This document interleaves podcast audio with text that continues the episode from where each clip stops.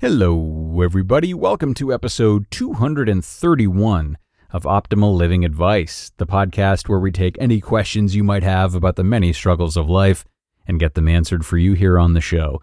I am your host, certified life coach Greg Audino, reminding you before we begin that if you have a question you would like help with on the show, we welcome you to email it to us at advice at oldpodcast.com. Happy Monday, friends. Thank you so much for coming back and joining me after what I hope was a swell weekend for all of you. Today, we're going to check out a question from a woman who is having a little trouble parenting her daughter who she fears has ADD, attention deficit disorder. Our asker, however, also feels that she herself may have ADD, which gets in the way of her ability to parent, or so she thinks. Let's talk a bit today about parenting a child with ADD, whether or not you have it as a parent yourself. Here's her question.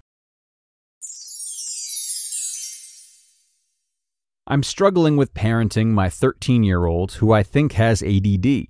Her dad says it's just her personality, but I struggle with her forgetfulness and disorganization. She's smart and kind, but with me also struggling with ADD undiagnosed, it makes it difficult to give her leniency when I feel like I am already trying so hard to be organized myself. Good question, Asker. Thank you for sending this one in and giving us the opportunity to talk about something we've not discussed before, that being ADD. I mean, first of all, the obvious move is to get her checked for ADD. And while you're at it, you might as well get yourself checked too. Physical and mental health professionals can diagnose ADD, so you should be able to get some answers from your primary care physician and her pediatrician. Or you can also go to a psychiatrist, a psychologist, or a social worker if you'd like. They would obviously be able to help you deal with the struggle and feelings you have towards the ADD, should either of you have it. But either of these types of specialists, most importantly, can teach you healthy practices to cooperate with one another if that's the case. The more you know what's going on, the more specific your plan of action can be. And being that ADD falls into seven different categories, that plan of action uh, can get pretty specific. But that being said, you can still accommodate your parenting style now.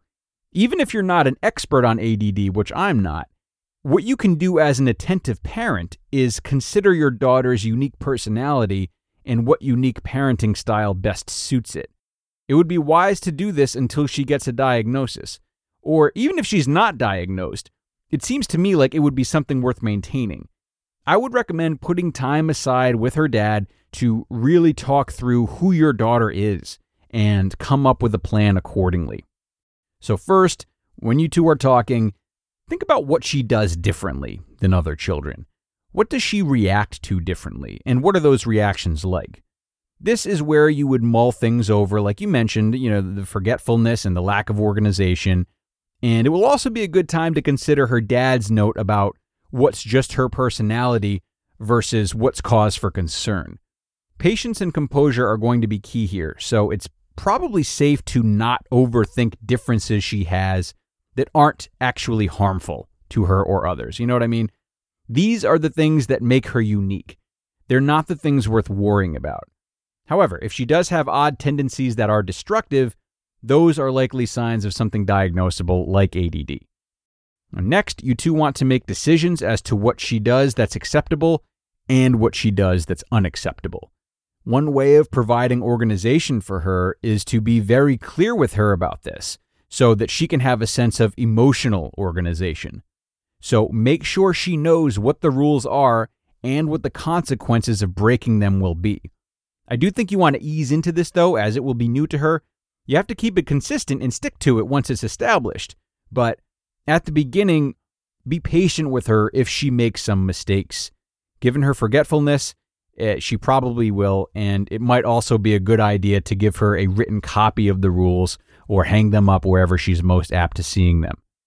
And providing that sense of structure is going to be another crucial thing for you guys to talk about. You know, whatever conclusions you come to about what she needs and how she learns, present them all to her in a structured way. Give her like an easy to read calendar that lets her know what to do, when, and where.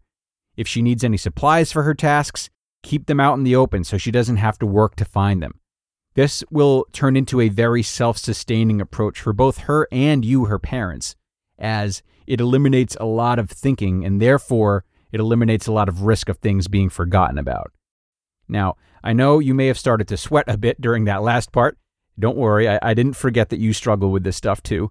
But here's the thing you and her dad seem to have different skill sets, and they can both be advantageous. So I say let her dad be in charge of the things you struggle with, which I'm guessing would include the creation of structure, the rule setting, some appropriate discipline when necessary, and like modeling the organized behavior that's ideal for her to get better at. But you, on the other hand, you can provide a very special role in your daughter's development. While you may be able to deliver on some of the stuff I just mentioned, the special bond you really have with your daughter and should use is the fact that you're going through this together. So be her ally, be her comrade, so she doesn't feel isolated or abnormal in any of this. To tell her that you struggle with these same things, that's a way of bonding with her. That's not you exhibiting weakness or giving her an excuse to not try improving upon herself. It is much more empowering to her, but really both of you, if you embark on this journey with her. So if I were you, I would show her relatability and show her camaraderie by creating a calendar for yourself that's right next to hers. You two can have fun challenges to see who can accomplish the most of their tasks. Uh, you can offer prizes, you can do things together. This will really strengthen your relationship with yourselves and your relationship with each other. And there's not much more you can ask for of a mother daughter relationship. So, if you want her to be brave and generate a better life for herself, do the same thing. Hold yourself accountable to the same self patience and same self improvement and start on this new path together. Thanks again to the asker for submitting this question. It's no doubt a tough thing to put one's own parenting into question, but she has done it. And why? Because she wants to be the best mother she can be, and her daughter is very lucky to have her for that reason.